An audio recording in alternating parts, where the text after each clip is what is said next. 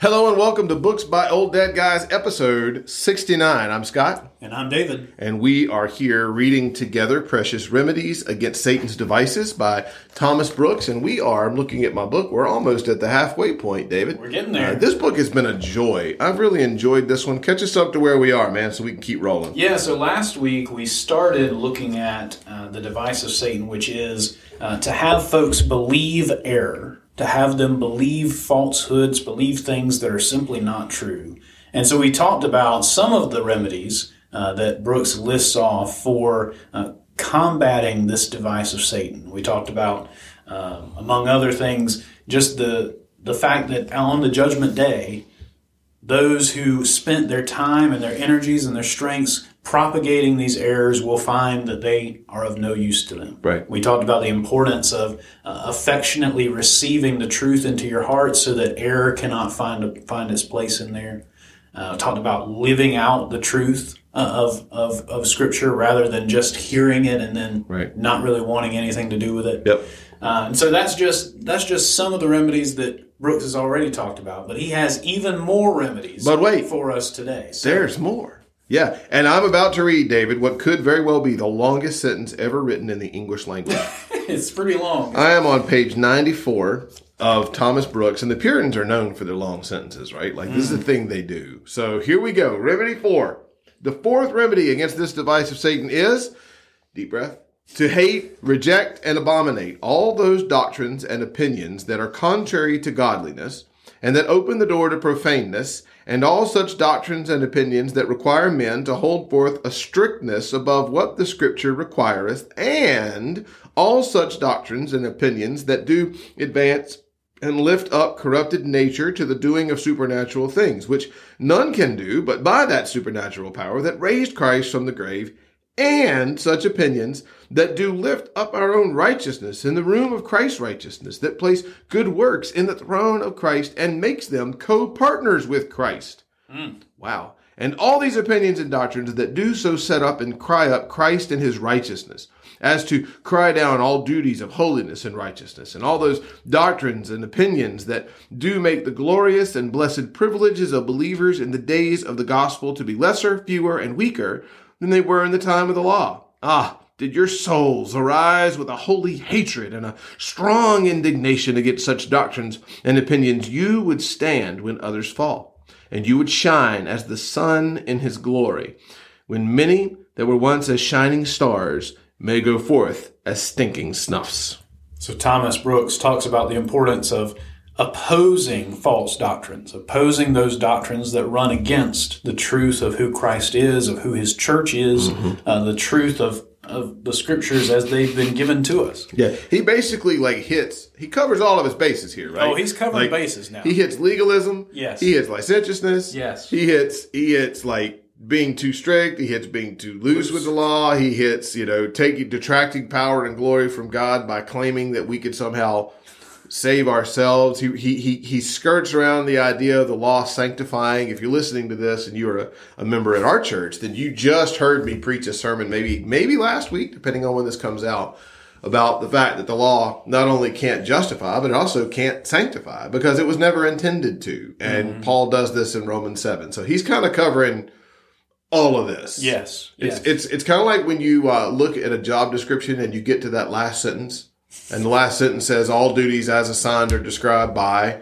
the employer, you know, and it's basically like covering, all the bases. yeah, basically we just want you to do everything. yeah, And that's what he's saying. Basically all this bad stuff, yeah. right? Just reject it. And To- it's a good reminder to us that there are there are ditches on both sides of the road. so to speak, Absolutely. right? Like you can be both too straight and too loose. yes. And the hardest thing to do is stay in the middle. Stay, yeah, keeping it in the middle, keeping it between the ditches is, is difficult at times. Oh, boy. because you know we are a people that love to run to the extreme. Yep. You know, we see how bad it is on this one side, and we think if we just I, don't want to be like that, and so we end up completely in the the wrong other direction. side. Yeah, Absolutely. we, we, we overcorrect and just end up end up in error. Maybe not the same error that we uh, that we saw someone else go into, but in error nonetheless. Right. And sometimes the error we get into is because we don't want Oh yeah. to get into the error of that guy. I want to be like him, so I'm going to be the opposite of him. Well, maybe you should just be what the Bible says. yes. Like, yes. Maybe we should use, and that's where he says to do what? To hate, reject, and abominate all the doctrines and opinions that are contrary to godliness. Well, how would you know what godliness is? Well, this comes back to what he said last week Mm-hmm. when you were reading of stay in the word. Yes. How do we know what godliness is and looks like? He's revealed it in his word. Yes. Right? The word is the is the means by which we know how to live a life that is pleasing to God. Period. Mm-hmm. Apart from that, there is no other way. There is no other way. So there you go. Okay. Well, that sentence was as long as the commentary of the sentence, and Yes. so we can go on to remedy five, I believe. Now, the, here's the here's the irony. Get this. All right, remedy five. Fifth remedy against this device of Satan is to hold fast the truth. That's the end. That's That's he has. he's Commentary. got a lot more to say. He's got commentary on that, but that's that's the remedy, folks. he gets from one sentence, Hold fast to the truth. one sentence that has like 130 words in it, Yeah. to the next one that has five. To hold fast the truth. All right, here we go. As as men take no hold on the arm of flesh till they let go of the arm of God, so men take no hold on error till they have let go their hold of truth. Therefore, hold fast the truth. Truth is thy crown. Hold fast thy crown, and let no man take thy crown from thee. Hath not God made truth sweet to thy soul, yea, sweeter than honey or the honeycomb? And will not thou go on to heaven feeding upon truth, that heavenly honeycomb, as Samson did of his honeycomb? Ah, souls, have you not found truth sweetening your spirits and cheering your spirits and warming your spirits and raising your spirits and corroborating your spirits? Have you not found truth a guide to lead you, a staff to uphold you, a cordial to strengthen you, and plaster to heal you? And will you not hold fast the truth? Hath not truth been your best friend in your worst days? Hath not truth stood by you when friends have forsaken you? Hath not truth done more for you than all the world could do against you? And will you not hold fast the truth? Is not truth your right eye without which you cannot see for Christ? And your right hand with which you cannot do for Christ? And your right foot without which you cannot walk with Christ? And will you not hold truth fast? Oh, hold fast the truth in your judgments and understandings, in your wills and affections, in your professions and conversations. Truth is more precious than gold or rubies, and all the things thou canst desire are not to be compared to her. Truth is a heavenly glass wherein we may see the luster and glory of divine wisdom, power, greatness, love, and mercifulness. In this glass, you may see the face of Christ, the favor of Christ, the riches of Christ, and the heart of Christ beating and working sweetly toward your souls. Oh, let your souls cleave to truth as Ruth did to Naomi and say, I will not leave truth nor return from following after truth, but where truth goes, I will go. And where truth lodgeth, I will lodge. And nothing but death shall part truth and my soul. What had John said to the church of Philadelphia? I may say to you, hold fast that which thou hast, that no man take thy crown. The crown is the top of royalties. Such a thing is truth. No, let no man take thy crown. Hold fast the faithful word as Titus speaks. You would better let go anything than truth. You would better let go your honors and riches, your friends and pleasures, and the world's favors, yea, your nearest and dearest relations, and your very lives, than to let go truth. Oh, keep the truth, and, and truth will make you safe and happy forever. Blessed are those souls that are kept by truth. Mm.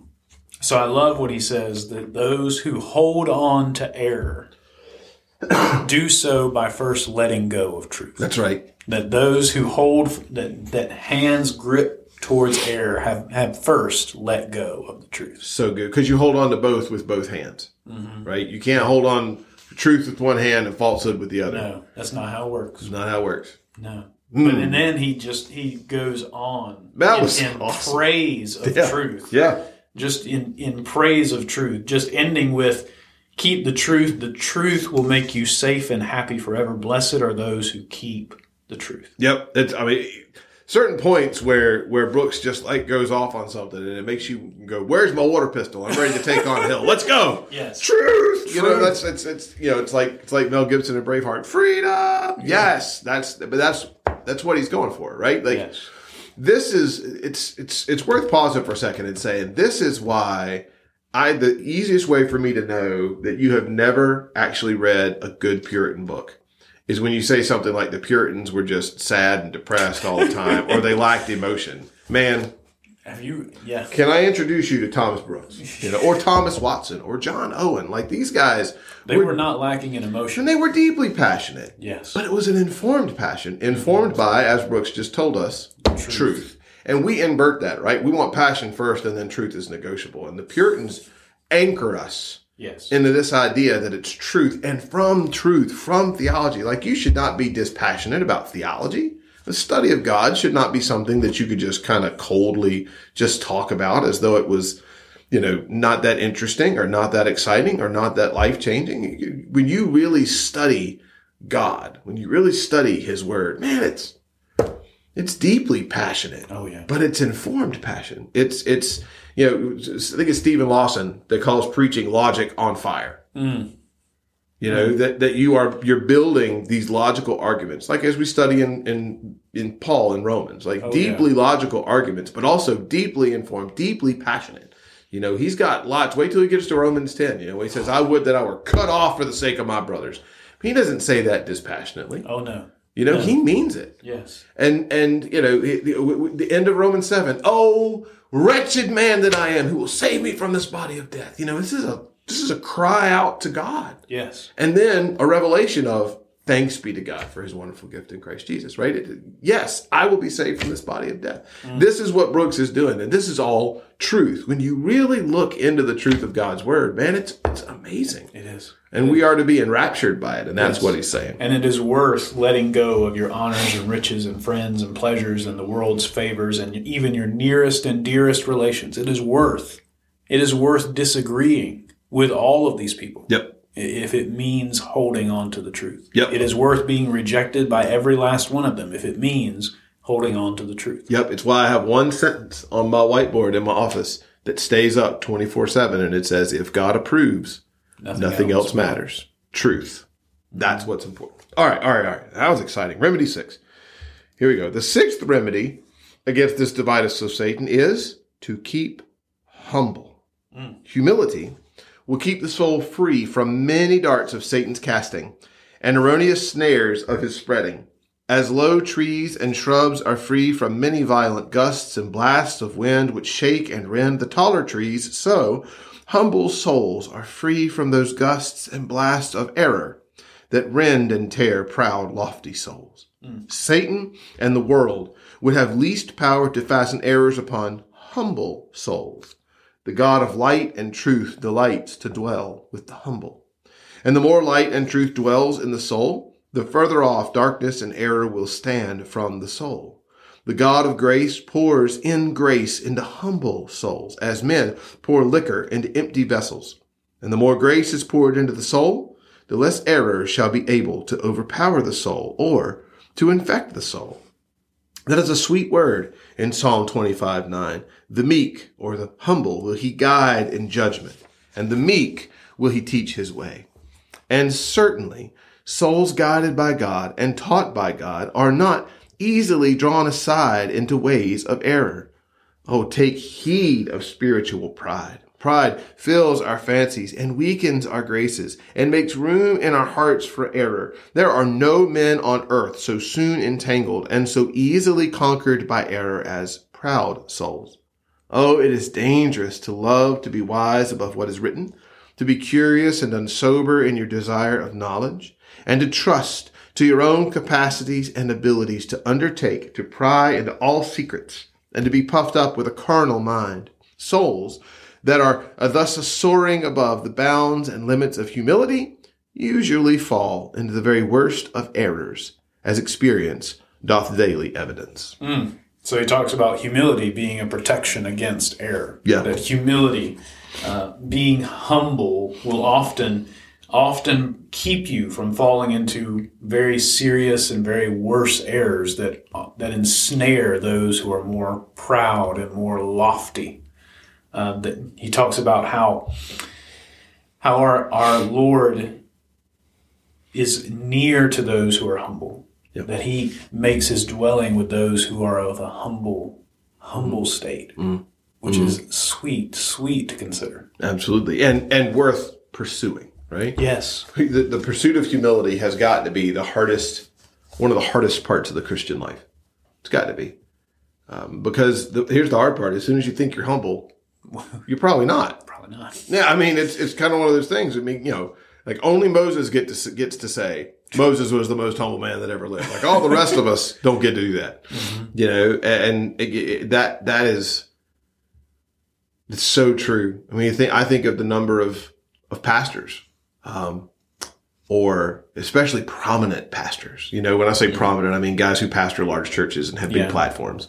Um, prominence in this world is upside down from prominence in the kingdom of God, but but that's what I mean. You see these guys who get above accountability, if you will, or they they begin to think more highly of themselves than they ought. And you know, you know, public public disgrace is not far, mm-hmm. but that public disgrace that's come out now has been months and years in, the, making. and it began most often with a lack of humility.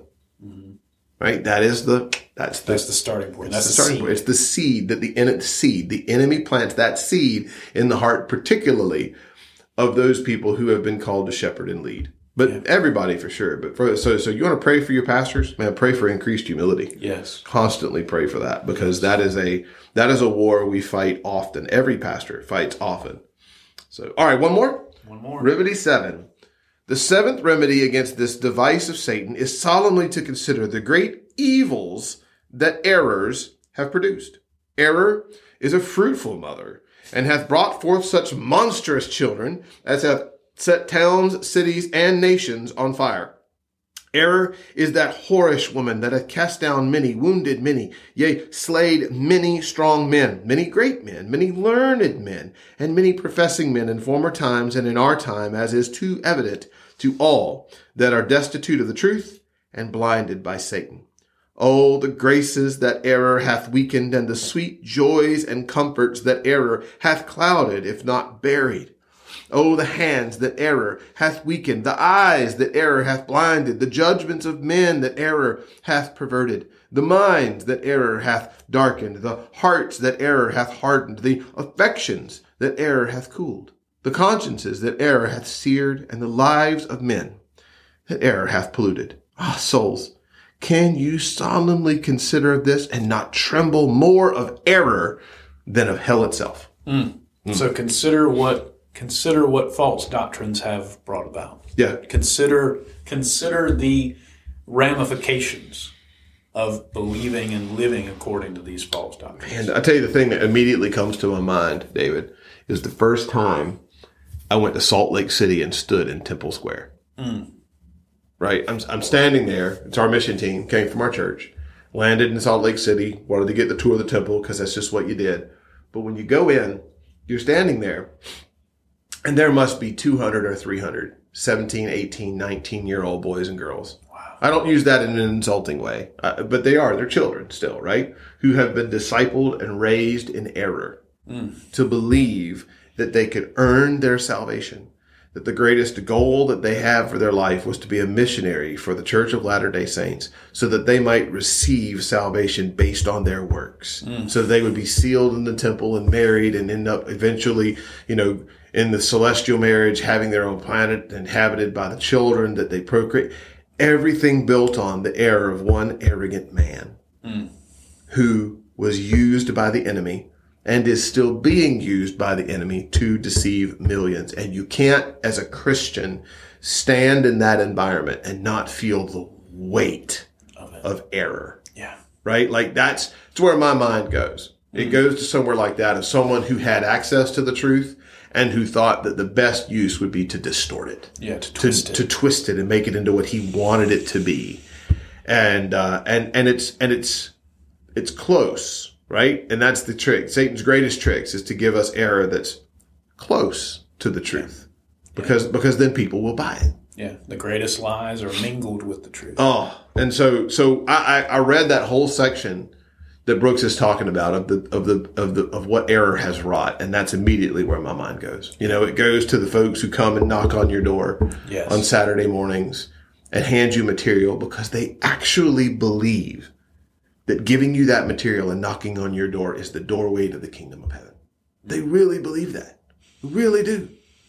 You know, eh, that that's the sort of stuff and that's why we must know the word. Yes. That it all comes back to what he said at device three or device four. We must know the word. And we, as pastors, must, must prioritize the right teaching of the, word. Right? This is life or death. Not just physical life, spiritual life or death at stake from the accurate handling of God's word. That's why it takes us so long to write a sermon. yes. right? Because all of us That's why everything has to be chased down. Every, every Yeah. stone has to be turned over. Every you, know, you why why it see why there's a, a temptation to want to read every commentary that has ever been written Yep. about the passage that you're preaching on. It's why James 3 1 says, Let not many of you become teachers, brothers, knowing that as such you will incur a stricter judgment. That's why. Right? Because all of us are one bad day away, not only from being heretics, one bad sermon prep day, for not only being heretics, but leading people into heresy. Yeah. Right? It's the it's it's got to be the most important job in the universe because we handle God's word and rightly divide the word of truth. And it matters. Yeah. Matters a ton. Yeah. There you go. Okay. Well, that was a that's a good section. So All right. we'll pick up on the next device next week. Thank you guys for listening. We'll talk again soon. Goodbye.